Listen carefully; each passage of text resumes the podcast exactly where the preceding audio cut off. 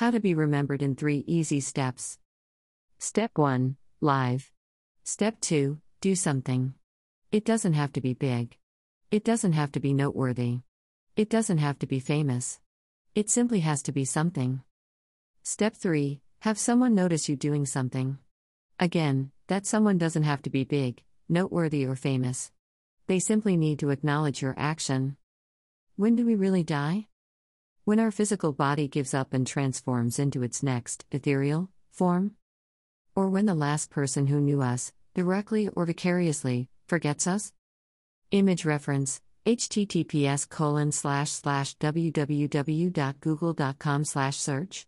Q = crocheted plus poppies and RLZ equals 1C9 Brickia _ now 7920793 and ook = crocheted plus P and axe = Chrome.1.69i57J0L3.8977J0J7 and HL = DA and sourceed = Chrome mobile and E = UTF 8 hash and brick = U.W.